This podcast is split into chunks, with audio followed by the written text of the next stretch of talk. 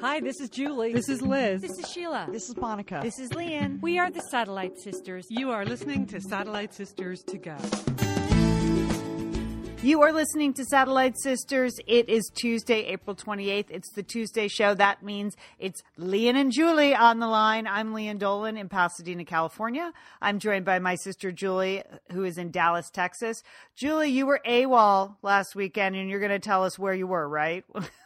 yes, Lee, and I have some exciting news uh, that I'll, I'll, tell you about all my, my big weekend adventures. Oh, yes. excellent. Okay, we have a full show today, even though it's Tuesday and we promise to go deep on shallow topics. And some of those shallow topics we're going to be looking at today, Julie, are how to dress thinner. We're going to be de- deconstructing that. All right. I have a question about yogurt I'd like to ask. Mm-hmm. We also have a scallop potato update and a book nook. So. Wow. And we might, if we have time, Lian, get into a clog versus Skechers war. Okay. Okay. Okay. So, so you can see we have really been going deep uh, this morning to prepare for this show. If you are new to Satellite Sisters, we'd like to welcome you. There are 15 years of podcasts. Don't get scared. Over there at satellitesisters.com, lots and lots of shows you can listen to. But we're happy to have you listening to our show now. It's just Julie and I on Tuesdays because our other three sisters, Monica, Sheila, and Liz, have work that does not allow them to take off large amounts of time in the middle of the day. But Julie and I have more flexible work schedules. That's why we're here for you, right, Jill? That's correctly. okay. All right. So, uh, first up, oh, and then of course we have our Outlander recap. Oh, how could we forget? Because how how could we Lian. forget the skinny dipping? Uh, Lian, we, we're going to talk about it all, but I have to tell you, I am in so deep with this Outlander show that two nights ago I had a dream where I was time traveling. I had. How is that possible? But in my dream, I was time traveling. Okay. Woo! Woo. So yes, we're going to talk all about Outlander um, at the end of the show. But I first want to start off by telling you about my big weekend. Yeah. This way, a wall we were celebrating my husband's birthday. It was a big one, okay? And we, you know, he didn't want a party, he didn't want a trip. We just really wanted to get the whole family together. That's our two grown sons, uh, our lovely, lovely daughter in laws, and our four grandchildren. And uh, so we did, you know, we've been going back and forth on this. And I decided, you know, we were going to go somewhere we, we only had four days, so it couldn't be too far. We, you know, we had all kinds of parameters in terms of travel and who could go by car and who couldn't. So we picked the city of Austin to go to and having had, you know, and we rented a house in Austin. Oh, you know, wow. One of those sites you know, we didn't want to stay in a hotel because we have little ones, you right. know, and that, you know, they don't, they really don't want room service. You know, they just, you know, you really, we wanted to have a kitchen and I wanted to have a pool because it's hot in, uh, in Texas at this time of year. And I thought that would be a good, a good activity. And you never really know, you know, when you rent those houses online, Lee, and what you're going to get, right. you know, see the pictures. And I, I mean, I was really, I was nervous about it and I'm happy to say the house exceeded our expectations. Oh, great. It worked out great. Everyone had their own room. We had this lovely pool. We had a nice big kitchen to cook meals in. They had a play area for the kids. And the bonus, they had a chicken coop with oh. live chickens. of course, because it's Austin. Yeah, yeah, sure. We had some chickens, right? so, uh, so that was great fun. And the good news is we did not kill the chickens over the weekend. which that was, is good. We did not let them out of their cage, which I thought was going to happen.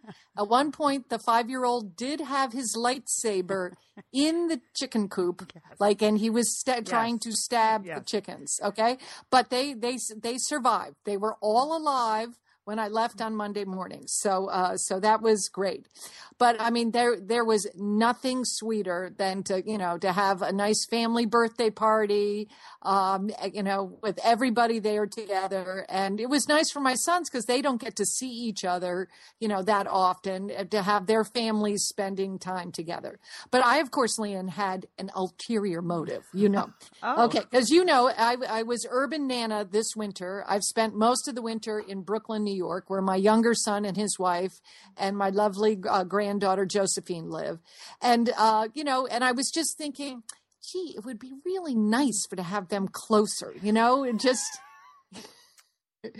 Why are you laughing at me, Lena? Well, just their whole lives you've been manipulating Yes. behind the scenes. You've been Yes, but you know, Lian, when you have adult children, Right. you really can't tell them anything. No. Not one single thing. I mean, they all, the mantra is you you you know, no matter what the question or what they're asking, you know, the answer is I know you'll make the right decision. You know, they they don't really want to hear your opinion. Right. But I so I had a two pronged attack. Okay. And my attack was I thought if I could lure them to the city of Austin and they could just experience the Austin lifestyle, which is great. Okay. It's a young city. There's a great university there. There's a whole tech community there.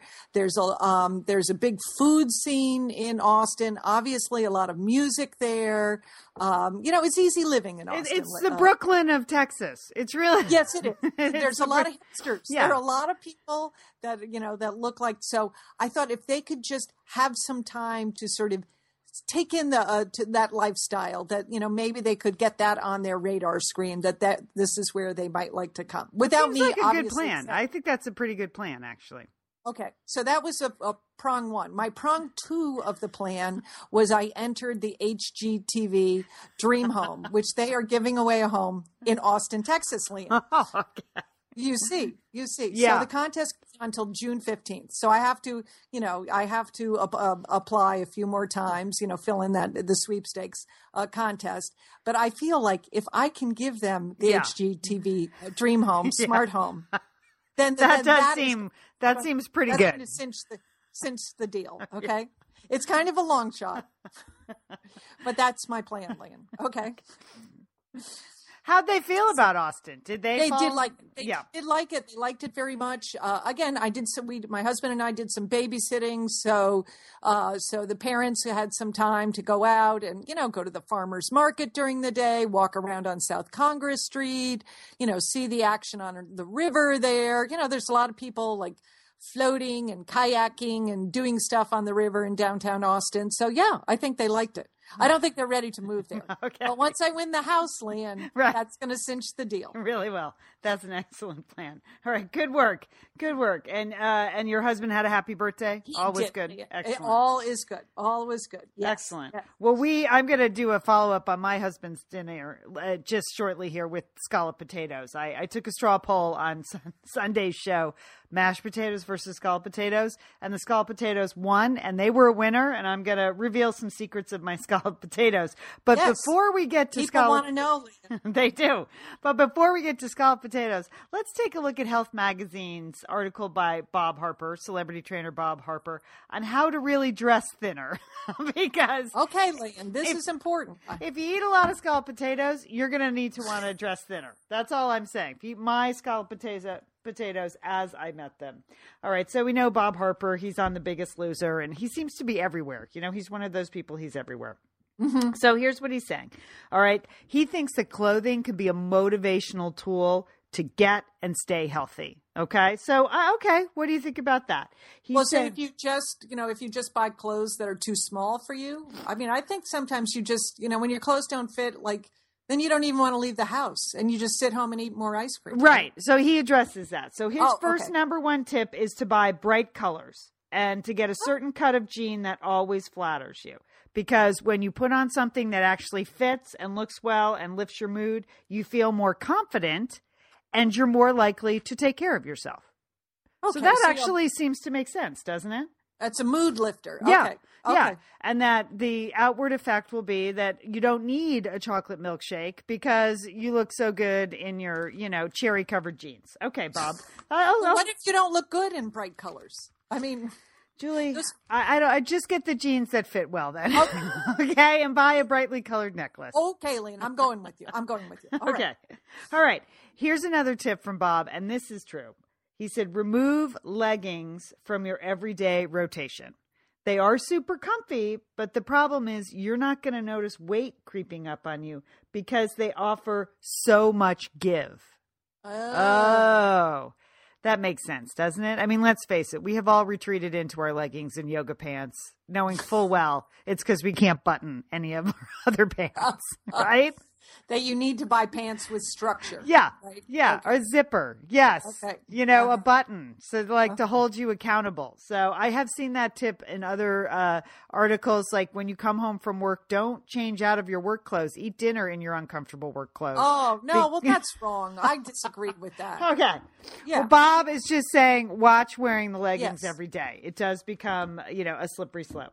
All right. Here's where you shouldn't skip on comfort, though, and that is your shoes. And I thought that was very interesting. That, you know, if you're wearing comfortable shoes, you're going to take the stairs or you're going to park further away and walk more. You might actually add in some extra steps and some extra fitness during the day. If you're, Well, that's that's pretty interesting because Yeah. you know because I think a lot of times you think, well, if I just put on some high heels, I'm going to look thinner, you know. Right. But but if you can't walk in high heels, you know. So, yeah, so this is how so- to really dress thinner. But here's the one where I have a little problem. He says, Mhm. finally, if you're having trouble making it to the gym, wear your sports bra to work under your shirt. No one will know but you. And all day long, you'll have physical reminders of your health goals. Okay, Bob, you wear a sports bra to work all day. All right. Just try it, Bob. I dare you.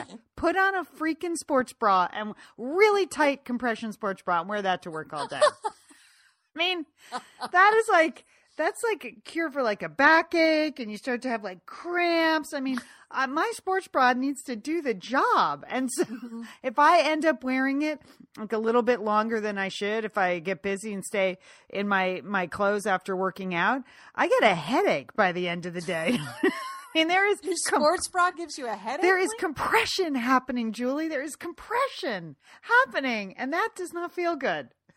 So, Bob, I am 100% with you until we get to the sports bra. No good, Bob. No good. Can't can't can't support that. I don't know. Maybe for other women, but not for me. That's all I'm saying.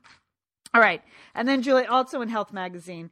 Oh no, it was in Sunset magazine, which I love. Uh there was a whole article on do it yourself yogurt making. Now now okay, which is supposed to be better for you, Lian, to make your own yogurt culture and to do that. But and, and don't you remember Really? like in the I mean, there 70s are eight thousand million yogurt products I in the grocery stores. Why would you make your own? Well, I because they've now got- we're spending. you know you have like just so many different choices of. I know. But now do, are you there? Jill? Yes, yes, Okay, I'm you here, know- Lian. Okay, here. we had a little cut out. You know, there are a lot of yogurt choices, but we're also spending a lot of money on them. When I look at it, I'm like, good God, we're spending like thirty dollars a week on our yogurt products at our at our house. Between my husband and I, I mean, we're pretty much running the whole. And Brooks, that we all have our own special yogurt needs, and I'm just wondering. What are you doing with the yogurt? Are you bathing in it or what? That's a lot. Eating yogurt every day. Well, yogurt, it's not cheap. The good Greek yogurt Yes. is like a dollar fifty a thing. I guess thirty dollars does seem extreme, but we eat a lot of yogurt. I, we eat a lot of yogurt. So I'm just asking the people, the Satellite Sisterhood. Like they had a very complicated situation where you actually had to like cook it and like put the culture in this, you know, super nice like thing that like you know glass jar and let it Clean. You have to have yeah. Yeah, it has to be clean. sanitary Just glass. su- yes, by super nice I mean clean. clean. so, um so I just I feel like remember in the 70s when mom had that Salton yogurt maker? Yes, I do, Lian. Yeah. Yes, I yeah. wonder if those are still around or if there's anyone in the Satellite Sisterhood that is using a yogurt maker that they can recommend to me that won't be like too much trouble that gets the job done. Particularly if it's in the Greek yogurt category, that seems to be just making like draining stuff out of your regular yogurt. But I am just interested in yogurt making situation as opposed to like a rice cooker or a bread maker, things I won't use, or a juicer I have no interest in. I think I would actually make yogurt. So that's all. Just asking the Satellite Sisterhood for some tips. Lian, if you're you're I'm back to the thirty dollars a week on the yogurt thing. You're gonna need a, a vat in your kitchen. Those little uh, glass jars are not are certainly not going to. You're going to be making yogurt 24 hours a day. I guess you're, I guess you're right. I mean, maybe it's a stupid idea. I thought I would just try it. You know, I thought I would you're, just you're try gonna need some commercial. Yes, if if you're in the satellite sisterhood, Yeah. if you are aware of commercial grade yogurt makers, And where are you going to get all the materials? I don't Where know. are you going to get? I'm gonna get some goats. Gotta- Maybe I'll just turn over the backyard to goats. I don't think that's legal in a registered historic district, but I don't know. Let's get some goat milk. Could be, Lian. Could be. some- who knows? Okay, I'm just saying. I was interested in it. Uh, your tips would be appreciated. I know someone out there is making their own yogurt. I'm looking at you, people from Oregon. So let me know. And then on Sunday's show, I tossed out mashed versus scallop potatoes. Uh, overwhelmingly, Liz, Sheila, and Monica said scallop potatoes that they're a treat. And then people surprisingly asked me for my recipe. Mm-hmm. I will post. I use basically the one that was in the New Basics cookbook, you know. Uh, but it's the key to scallop potatoes is you have to make your own like white sauce, right? That's it. Yes. It's just a Mhm. basic way. It's the butter and flour. Cook that down. This weekend, I actually used whipping cream, so they were so super duper rich uh, because I thought it was a special treat. But then you have to cook that down slowly, you know, so it just really thickens up, but don't overboil it or anything. And then the other key is just slicing the potatoes thin, you know, a uniform size so they cook uniformly. I just mm-hmm. stack them. I added a little Parmesan cheese between the layers, a little Parmesan cheese, salt, pepper, and garlic to the white sauce, and then I just dump it over the potatoes. But you do it to cook them for like mm-hmm. an hour and a quarter.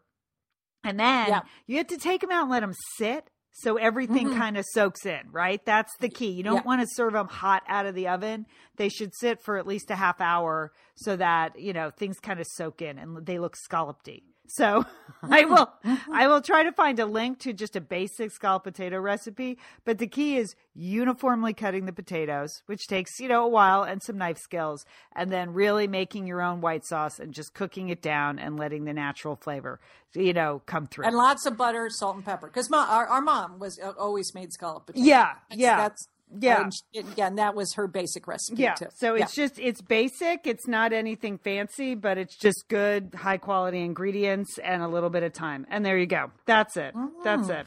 Sounds good, Lian.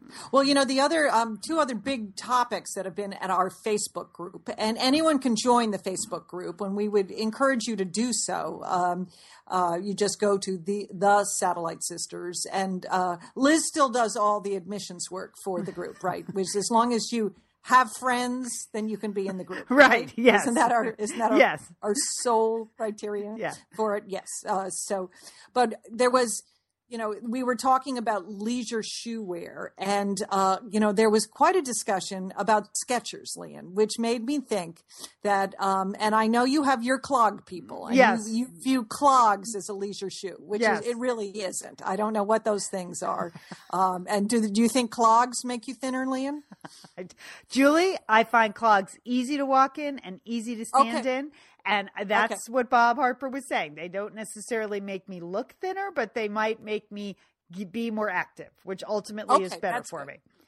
Well, I think you should get yourself a pair of Skechers from the amount of, of, of comments we've had about Skechers shoes and how how just useful they are and comfortable they are, and you can go anywhere in them, Lian. So No, there was a lot of pro Sketcher talk, and those are really cute shoes. So I think because you had said you were searching for some, you know, leisure sneakers, and people love the Skechers. So there you go. It surprises me. There's something about the brand Skechers I can't get over, but those were cute shoes.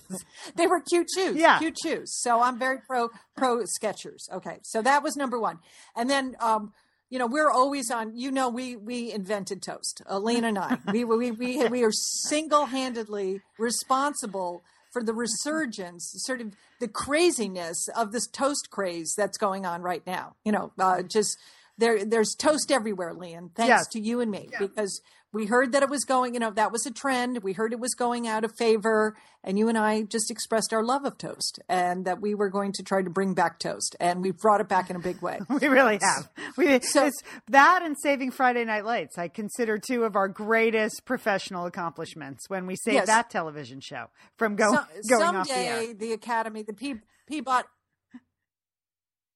Peabody, the P, we're going to get a Peabody for that one. Someday we will, Jill. If not this week, because we didn't get one this week, but maybe next year. Um, but now the big, the big sort of new flavor that people are talking about, and they were talking, people were talking about it on our Facebook group, is cucumber. Uh, that like cucumber water, And Gatorade has a new flavor that I inadvertently bought because uh, sometimes I do some some hard exercising here in Texas and I get very dehydrated. I'm sweating a lot and I do drink Gatorade from time to time. I like it. I, I feel like it replenishes me. And I somehow, in my rush at uh, CVS, grabbed the wrong bottle of Gatorade and ended up with cucumber Gatorade. How was it? It is the worst. It is the worst thing I have ever tasted. I mean, I took the first t- t- sip and I really almost wanted to spit it out right there on the ground in front of people. It, it's it's just so bad. But other people love it. They they now think it's their favorite flavor. I don't really like cucumbers in my water. You know, I just say, you know, when you go places Yeah. and they, oh, would you like a cucumber water? No, no, I don't.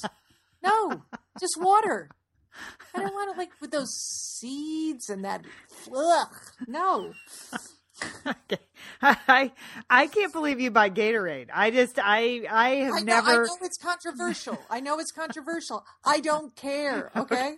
Okay. And ma- I just don't want to faint. All right. A little Gatorade is Yeah. not going to kill me. No, okay? I, and it's meant for climates like yours, and it's meant to be uh, used occasionally to replenish. It's not meant to be, you know, twelve of them a day. You're not burning that many calories. You're not that dehydrated. No. so that I understand. no. But even the picture of that cucumber Gatorade, just that green that is not found in nature, and there are many greens found in nature. So okay, that's a good. Stay away from the cucumber Gatorade. But I think uh, the point was be on the lookout for cucumber as the next toast. Cucumber Mm-hmm. and everything. So that's good to know. The next, the next big coconut, maybe the next coconut. I could go for coconut. I don't know. I don't know about cucumber. Yeah. So.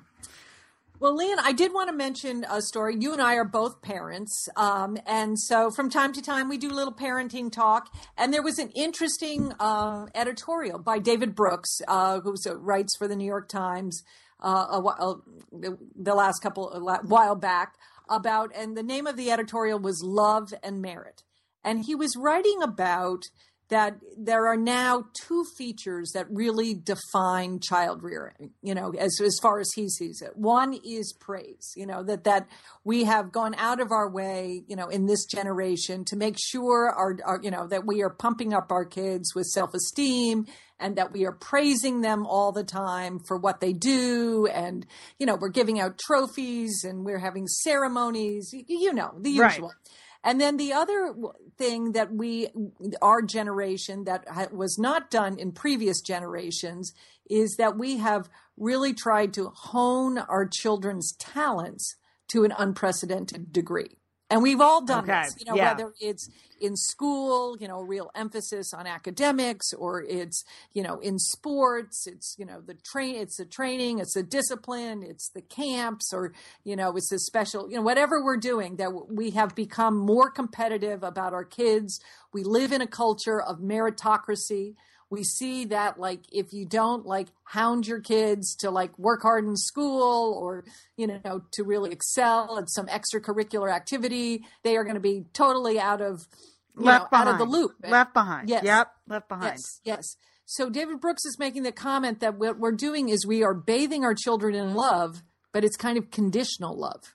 That we love, you know, you're saying to your child, I love you, I love you, I love you when you stay up on that balance beam, you know?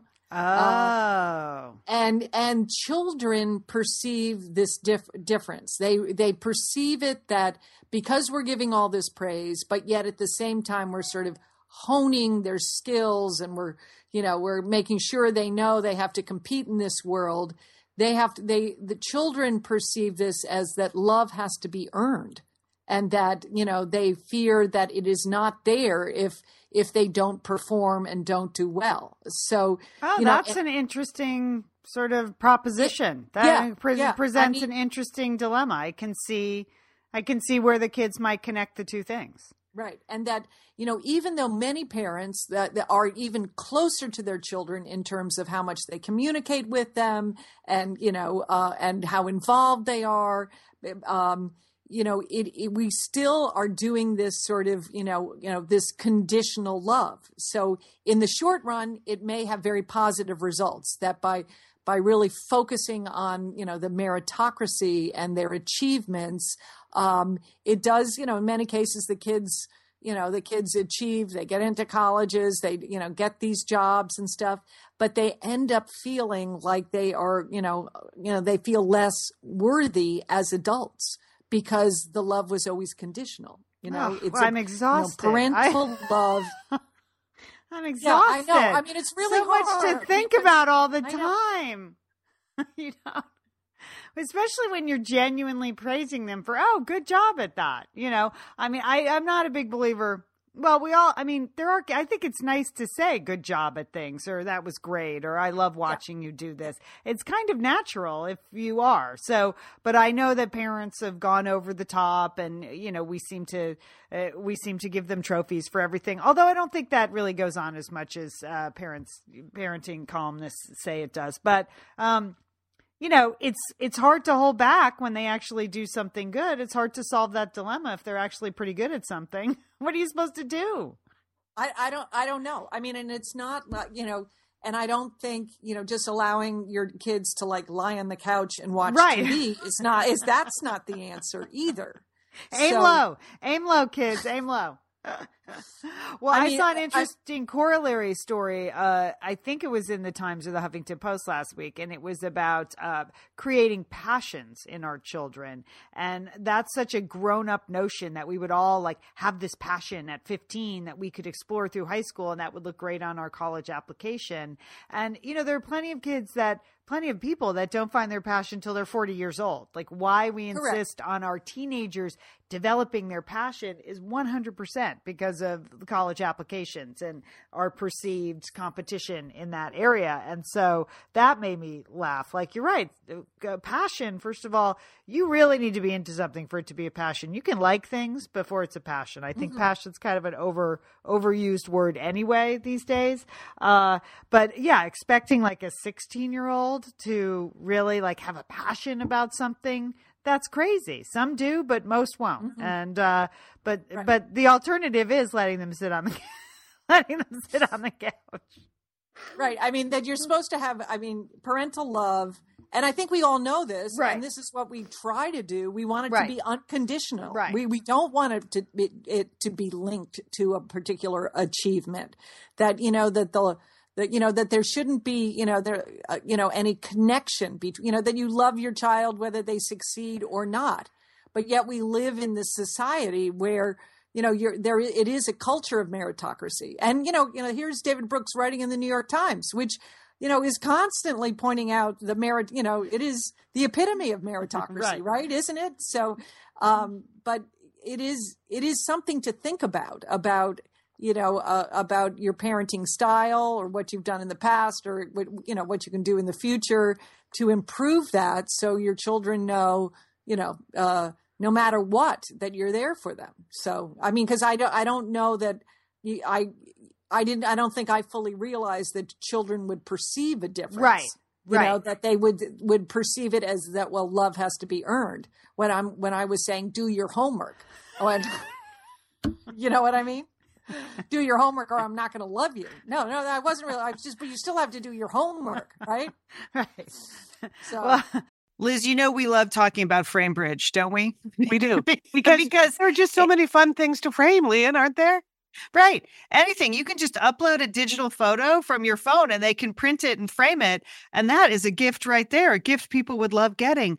But Liz, you recently had quite an exciting Framebridge experience. Would I you like to share? Would you like you know, to? I talked about how when we were at the Bruce Springsteen concert, I was with our brother Dick, his wife Susan, his two kids, and one of the roadies threw us the set list at the end of the show, which was amazing to get the actual set list for the actual concert in Los Angeles. And we're like, oh, yeah, any day now that's going to be in a place of honor in their home. Sure enough, Lian, they have already frame bridged it and sent it to us with a picture. So I'll be in Bend next week, so I'll get to see it. But it's just excellent use of the Framebridge resources, the Bruce Springsteen set list. Fantastic. And this is gift giving season. So if you have a graduation coming up, a wedding, a shower, Mother's Day, Father's Day, look around. I'm sure you have something fun you can frame, and Framebridge can do it for you. It's easy and it's affordable to frame just about anything. You get fair and transparent upfront pricing based on the size of your item. There's a great selection of frames. And as we've said in the past, fast service, free shipping, great for gifts. Mhm. And guess what? Liz, not many things in life give you a happiness guarantee, but Framebridge does. If you're not 100% happy with your piece, they will make it right. So if this But sounds like going to be happy, okay? And eh, that's just the Satellite Sisters promise. You're going to be out. You're going to be happy you did it. See why Framebridge has been trusted to frame over 2 million pieces. Visit framebridge.com or see a local Framebridge store to get started and custom frame just about anything, like a Bruce Springsteen set list. That's framebridge.com. Thanks, Framebridge. Liz and Lian here, and we are so grateful to have OSEA support Satellite Sisters. Why? Because it's just a great product. Holy cow, do we we love Osea's skin and body care. And you know what? This Mother's Day, just look no further than Osea. Spoil the moms in your life with the little luxuries from Osea. The moms, the stepmoms, the bonus moms, the people who bring a touch of something special to your life. Aunts, grandmothers, they would love a little Osea this Mother's Day. And you can get 10% off your first order by using our code SAT Sisters at OseaMalibu.com. And Liz, you know what every mother and mother figure needs? What? More moisture, Liz. They need more moisture in their skin. in no their kidding. skin. I mean, really, the creams, the lotions, the oils. I love it all. That duo they have going. Like, Oh, you can't miss with the duo of Osea. Liz, the mega moisture duo. You can you can literally see your skin get firmer and it just delivers this full body glow. Okay. You know, we have raved about the Undaria algae body oil. Well, Mhm. pair that with the Undaria collagen body oil. Youthful, Liz. A youthful glow is going to happen. and it's o- infused with Osea's signature Undaria seaweed. So it just smells so delicious, doesn't it? I know you're talking about giving it as a gift. I also suggest just giving it to yourself because you're worth it. That's true. That is absolutely true. Okay, that moisture duo I mentioned too is a great value because you can save 16% plus the extra 10% with our code SAT Sisters. So this is it. This is a win-win-win Mother's Day gift. Spoil the moms in your life with clean vegan skincare and body care from Osea. Get 10% off your first order site-wide with the code SAT Sisters at OseaMalibu.com. And you get free samples in every order and free shipping on orders over $60. Osea is spelled O S E A. So head on over to OseaMalibu.com and use code SATSisters for 10% off.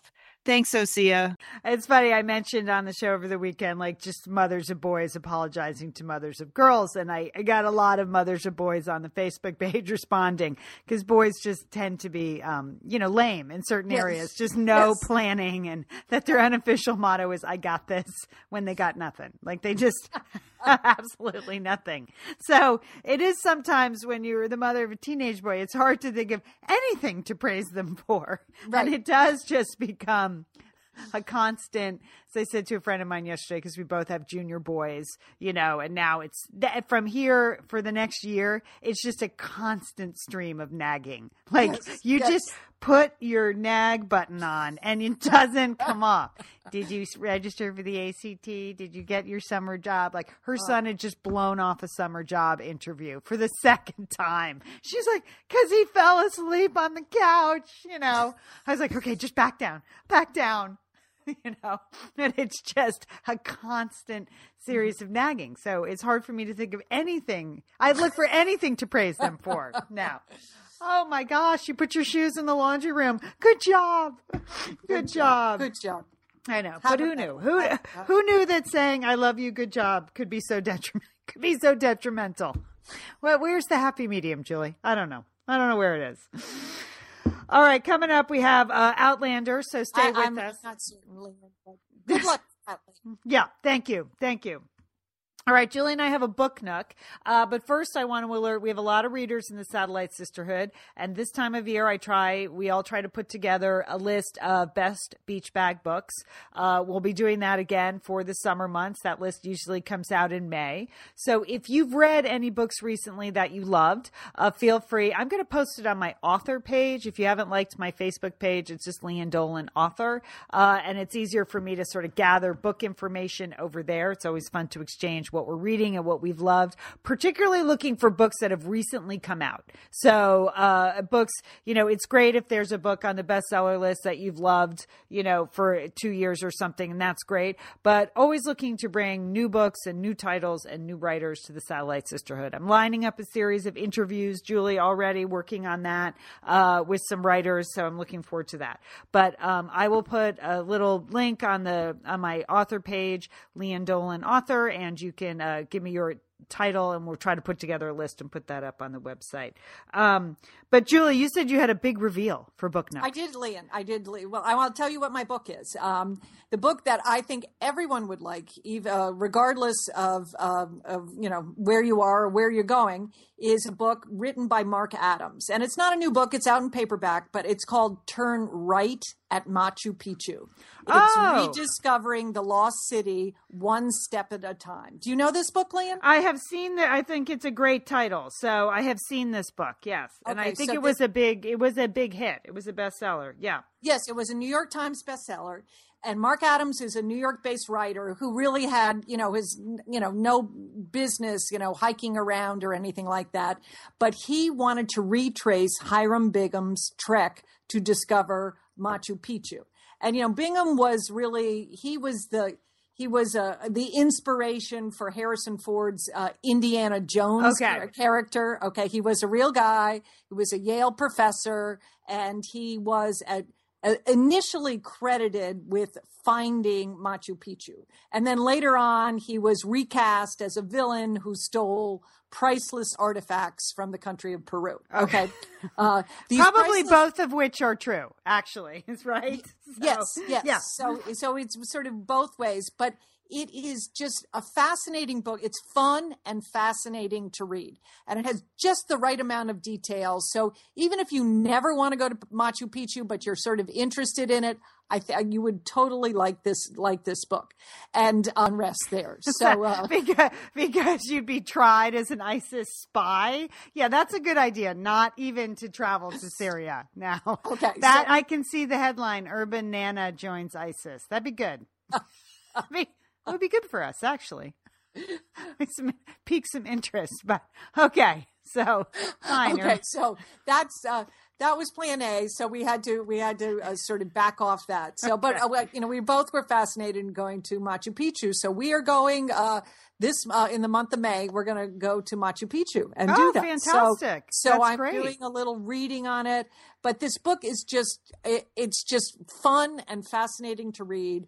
And you know, just as a little Dolan history um, when we we grew up in Fairfield, Connecticut, and uh, our mother on rainy days because she had eight children, you know, was always looking for some place to like take us or do go places.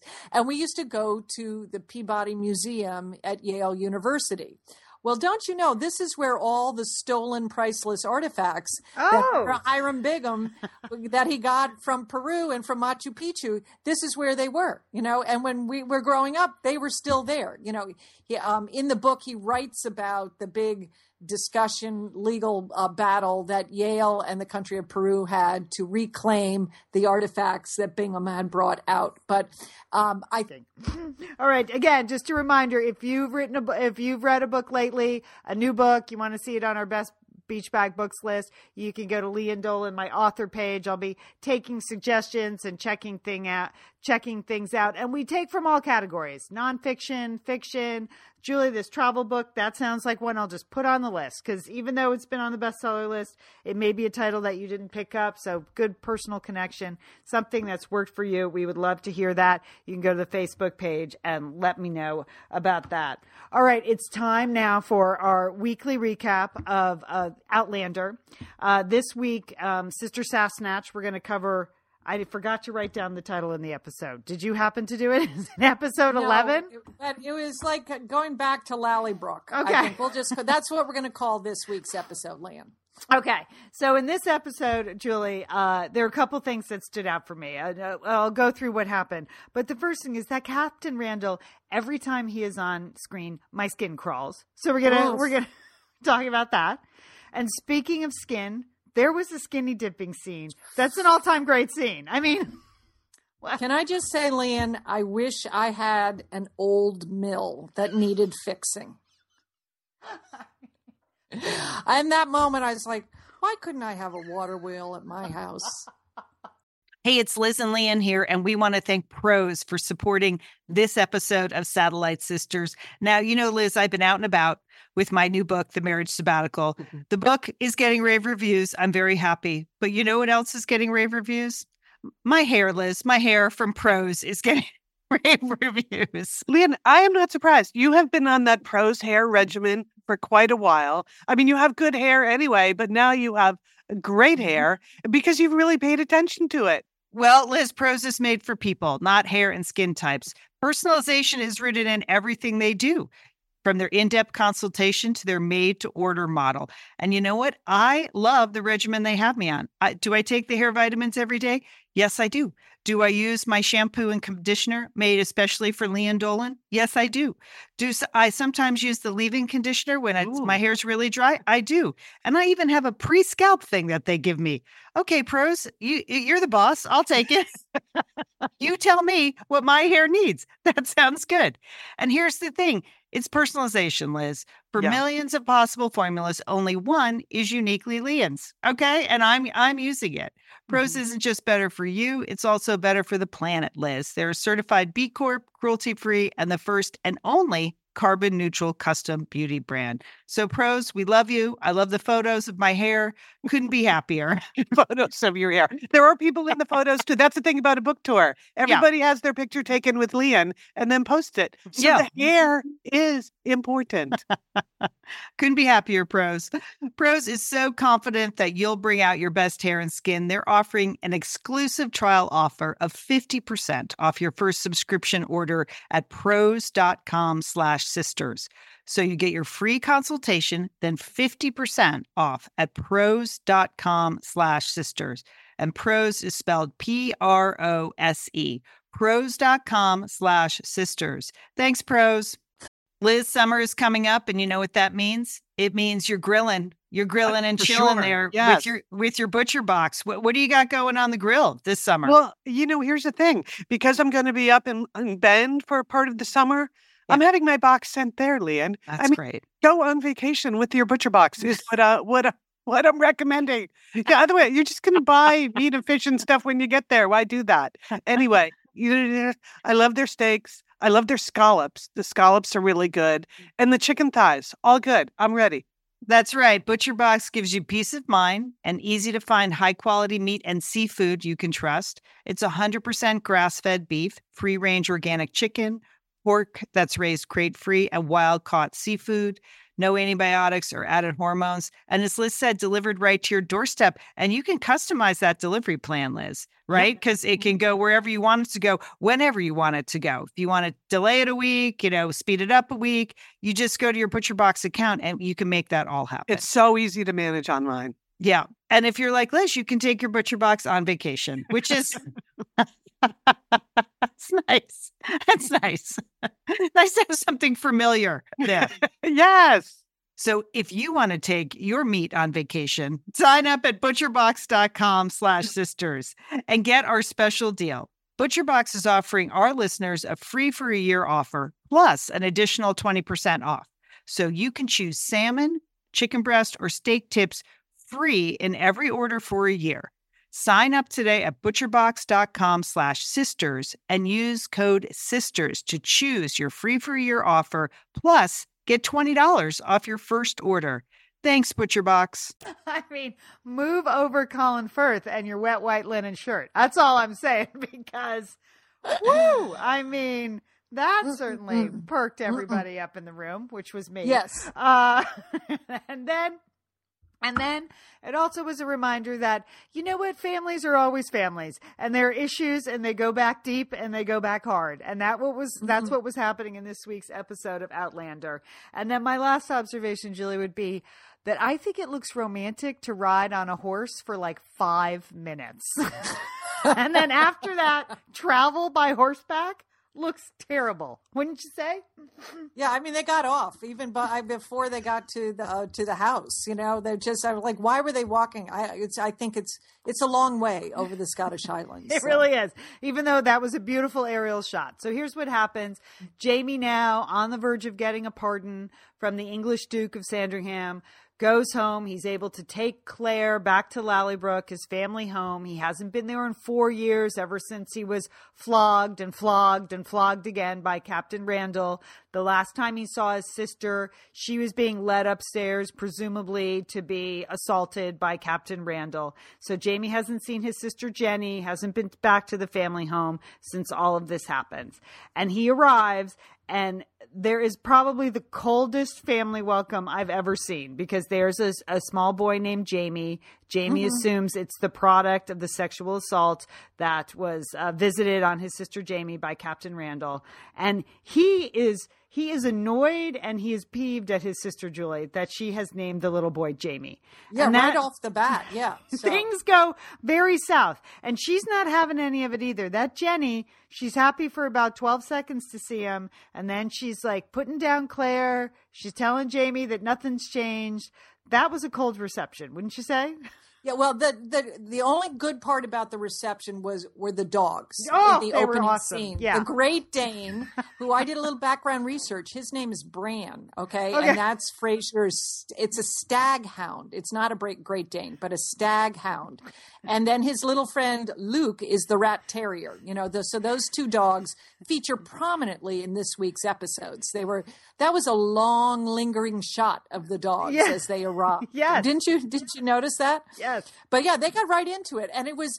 I mean, I was chuckling because you know we have lots of brothers, sisters, brothers and sisters, and we from time to time we've had arguments and fights, and so they got just right into it, and it wasn't like Jenny was giving any room to her brother, you know, like she was like, "Oh, you so you think I, you know."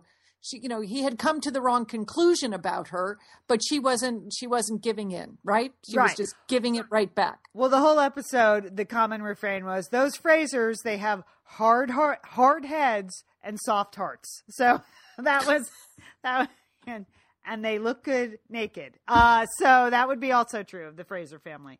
Okay, so then we we learn that Jenny knows she's married. Uh, she's she's properly married. The child is not the product of a sexual assault. Her husband is was he a former uh, was he a former like soldier with Jamie? Wasn't yes, that was it? a- Yeah. Fought with Jamie in France, yeah, Yeah. and lost his leg there, um, and so he has a peg leg. Yeah. Uh, so he was wa- walking around on that. Yeah, All right, so then then they get into the house. The true story comes out. We get flashbacks of Jamie being flogged, of the sexual assault, of how Jenny humiliated Randall by laughing at him, and he wasn't actually able to carry out the sexual assault.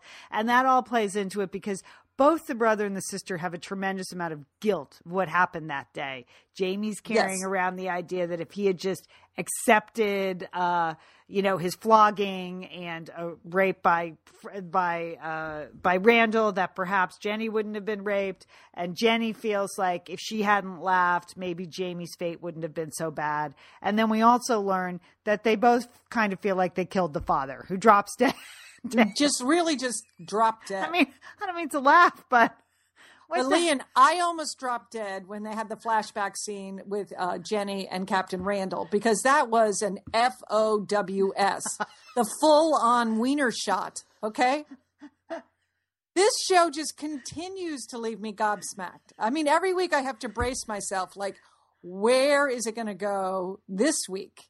I just did not see that coming. I mean, maybe because you've read the books. I have not read these books. I had no idea we were going to have an FOWS there. I mean, that's a good that term. was something, huh?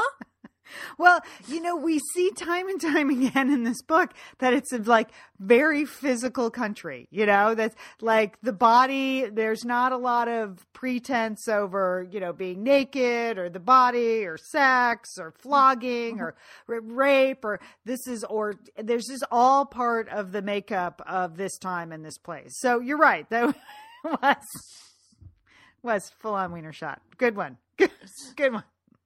Good one.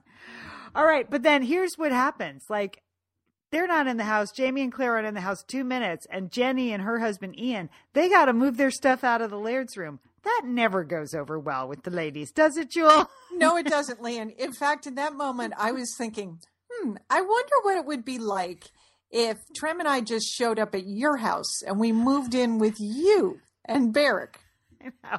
the Laird of Pasadena shows The up. The Laird of Pa- We've got to move out of the big room and You got to move out of the big room and down to the guest room. Yeah. Yeah. How would that be? What do you think? I know. I was just chuckling. Yeah, that was That's- that's, kind of rough. It's but, pretty um, much rule 101 on how to piss off your sister-in-law. I mean, Yes. really. you're British, you're beautiful, and you show up and you take her bedroom. That in like five minutes. so things are not going well. But then there is a celebration. Every don't worry, Jamie's identity will be protected. Everyone's happy to see Jamie.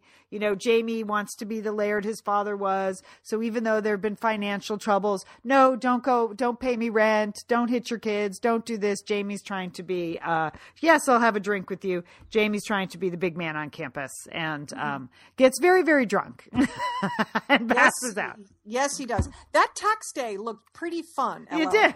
Didn't it? I, I was It just did. thinking that looks so much better than April 15th. Yeah. And maybe we should reconsider surf, serfdom. You know, that part. maybe that's a better system. You know, everybody seemed pretty happy.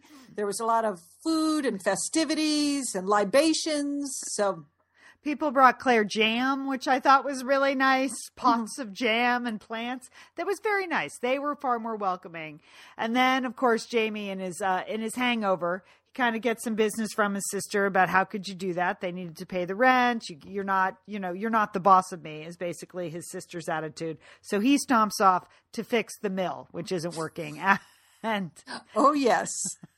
Oh, yes. Let's spend some time lingering on that broken mill, Lian. Well, Julie, something is stuck in that wheel, and he's got to take his clothes off and go swimming and unstick it. so, all of his clothes have to come off, Lian. I mean, not just not you know not just his pants, but he, he had to take his shirt off too. yes, And the water was cold, Lian. very cold, very, Very cold cold. water. And then, don't you know, a British guard shows up, and uh, and that's why he has to. He goes in with his shirt on, but then he has to remove his shirt because he doesn't want the British soldiers to see him underwater. That's what I thought, or I don't know. All we know is the shirt comes up on the the will the wheel of the mill. And uh, women all over the world swoon because they know what's coming next. So the British soldier, he thinks he's fixed the mill and he goes off and Jamie emerges from the water. And uh, it's a lingering shot. It's a Is that the water current is uh, is it's high, barely high enough, land You know, and it's uh, rippling by. You know, so excellent way to put it. Yes. Excellent way to put it. But in that moment, which is, uh, you know, exciting for many of us uh, who are sitting at home on the couch, it first, it's the big reveal for the sister just how badly Jamie has been flogged. Yes. And then the two of them are able to make up. They confess that they both feel guilty about this, that they should have done this. We, you know, Jamie should have done that. We learn over the course of the episode that Jamie could have, uh, could have, he thinks, could have gotten away without the second flogging if he had just, quote, given over his body to Captain Jack Randall. Mm-hmm. So if you don't like cringe every time you see Jack Randall on screen, now you know he's really sordid. He's really, you know, he's really an evil, awful man. He's sadistic. And as Claire points out, of course he would have flogged you afterwards. No matter what you did, if you had made that choice to give yourself over to him, he was going to flog you anyway. She's pretty calm. But there's a lot of deep revelations in this episode, Julie. Yeah, I thought it was really good. It wasn't, you know, it wasn't sort of the action-packed ones that uh, some of the previous episodes would be, but I really liked the brother-sister relationship. I like how it sort of developed and was revealed, and how sort of their own, you know, guilt and uh, uh, about their their actions, how they how they apologized for that, and sort of came back together. So I I enjoyed it, Lian. Yeah, and then in the last scene we have two masked men appear, you know, two strange men, and they take, you know, they take Jamie hostage, and Claire appears. So that's where we're left. I we don't know what's going to happen next, uh, but we hope there's more swimming involved. maybe, maybe Jamie will swim to safety from. Yes, that could be just or just throw another crank in that old mill, so he has to go back to fix there. Lian, I did want to point out at the beginning of the episode, uh, they were promoting the Outlander sweepstakes. Did you? Uh, did you? uh, No, I didn't that? notice that. Yes, I was very excited. So Outlander sweepstakes, and so you know I'm in because of course I think I'm going to win. But here's the bad part: you don't get to go to Scotland. They're going to send you to San Diego, and you get to go to Comic Con. Oh So that doesn't seem right. no. I mean, that's like that's we want to go to Scotland. I mean, I don't know who's in charge of sweepstakes at, for Outlander, but you got it all wrong. Okay, we want that. We want to go with the kilts. We want to go to the stream. We want to see the old mill. We want to, you know, we want to go up and press our hands on those stones and do some time travel. You don't think that's going to be possible at the San Diego Convention Center? No, because they did set up last year. I was there. They had they had marauding bands of men in kilts there. They did a good job. They had like dozens of guys wandering the streets of Comic Con in their kilts, and they had created a fake um, a fake castle inside at the convention center. But I believe you're right, Julie. It's not quite the same as the real thing. so. But you should enter anyway, you know? I feel like you're going to win the HGTV Yes, house and you're going to win this and you're going to go to Machu Picchu. And that's pretty much a great spring for you. That'd be, that'd be a good spring. Yes, it would. That's Okay. Um, all right. Uh, anything else going on? Julie, I continue to watch that show, The Royals. okay. I'm Lance. so ashamed of myself. But I have to tell you, Elizabeth Hurley last week, she is the. It's not even like she's acting. She delivers every line with the same tone and force. So even if she's saying, you know, my son Robert the King is dead, or if she, last week there was a scene where she was seducing the young bodyguard and she said, Have you heard Oh, the good. play? Have you heard the phrase "at Her Majesty's pleasure"? She says it exactly the same way. Announcing her, she's the worst actress I've ever seen. And then last week she was joined by Joan Collins, so it was like a bad act Oh. off between the two, of them. Well, I'm sorry I missed that. I'm going to have to look up for that, Leah. Well, of course, we are on baby watch for the real royal royal yes. yes, yes. Uh, so uh, we're sending good wishes uh, to Kensington Palace. Yeah, yeah. All right, we're the Satellite Sisters. You got anything coming up this week, Jewel? Anything? No, uh, I, well, again, just going up and down the stairs a lot because I'm going to Machu Picchu. Right.